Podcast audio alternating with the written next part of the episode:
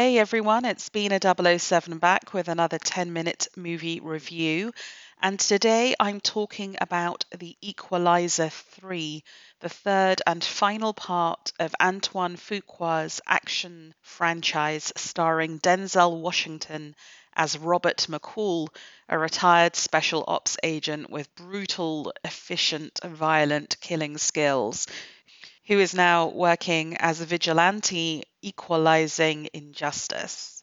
When I walked into the cinema for this film, I was expecting another does what it says on the tin vigilante film along the lines of the first and second parts of this franchise. For me, number two was just very efficient, very cool, but nothing particularly special.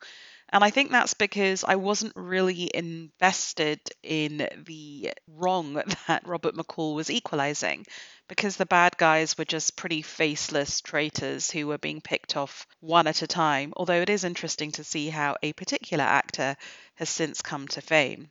The Equalizer 3, on the face of it, has a fairly similar plot, although a different location.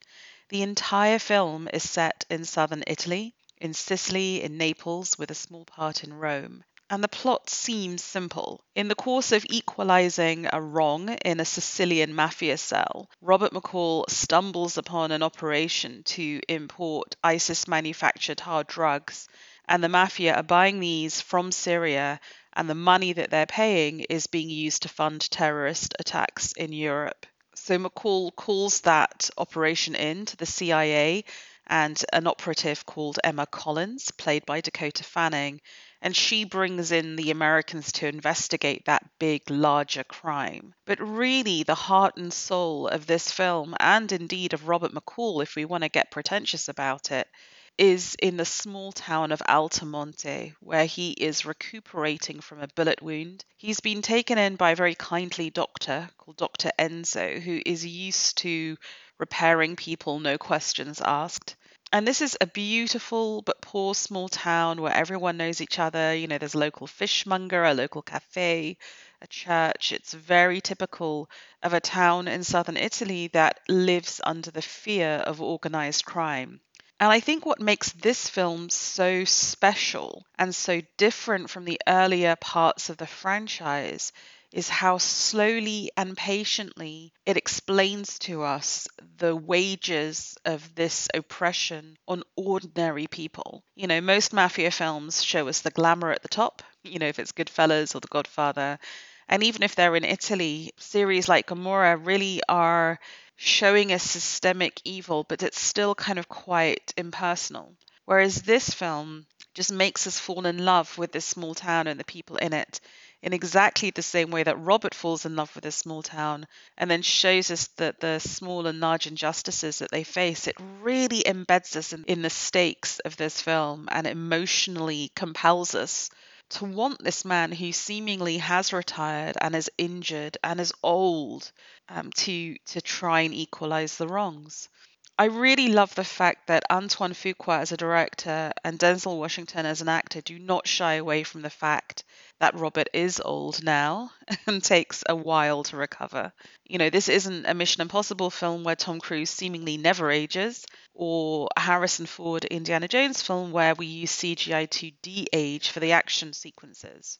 The action sequences in this film are used sparingly. There are basically two very well choreographed and really sinister set pieces in this film but they feel plausible. You know, McCall is impressive, he is skillful, he is brutal, there is real violence, but it all feels like something that a man of his age could do. And I love that because it roots us in a realism and a grittiness that really serves the emotional part of this film well. I also love the way in which Fuqua chooses to embrace the fact that this film is set in Italy at some point I thought, well, what's going to happen here with language? Are we going to flip kind of into English at some point? But no. I think over half of the dialogue in this film is is in Italian, which is fantastic and true to life. And once again, embeds us in the daily life of the, the town that we're trying to save.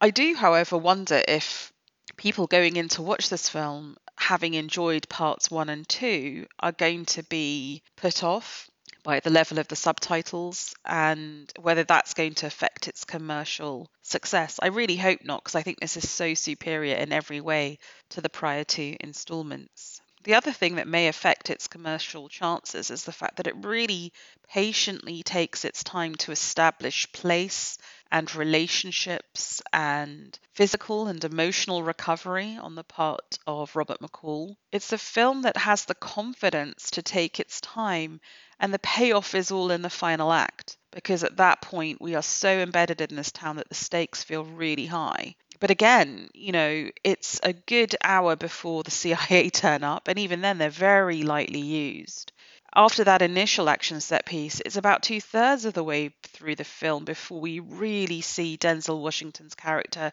kind of become the equalizer and take on that role. And there's a real tension in watching this seemingly old guy shuffle around with a walking stick in this village, kind of us wanting him to, edging him on to come back to that role, but also recognizing that he is wrestling with his conscience and that he's trying to hold back from it. So, really, for the, the writer, Robert Richard Wenk, director Antoine Fuqua, there is such discipline and such suspense built from walking that tightrope. I think this is really something special. And I also really want to call out cinematographer Robbie Richardson for the way he shoots the town. Actually, I mean the whole the cinematography, the framing, the color palette choice, everything is really great. Because although Altamonte is beautiful, it isn't shot like a holiday postcard. There's no cliche. You really feel the poverty, the way in which the mafia have drained this town of its wealth, you feel the centuries of architecture crumbling as you see Denzel trying to shuffle up these steps with his walking stick. It's it's not shying away from the reality of small town life in southern Italy, and I think that's to be commended. So I'm kind of blown away by how impressed I was by The Equalizer 3.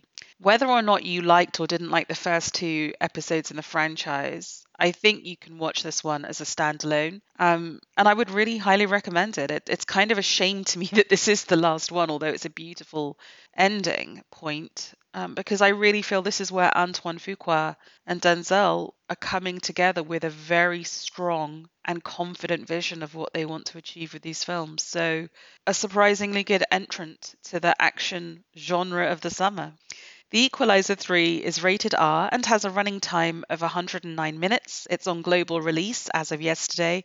I'm really fascinated to see what you'll think of it. You can read full written reviews at bina007.com and whatever you watch this weekend, I hope you have a blast. Thank you for listening.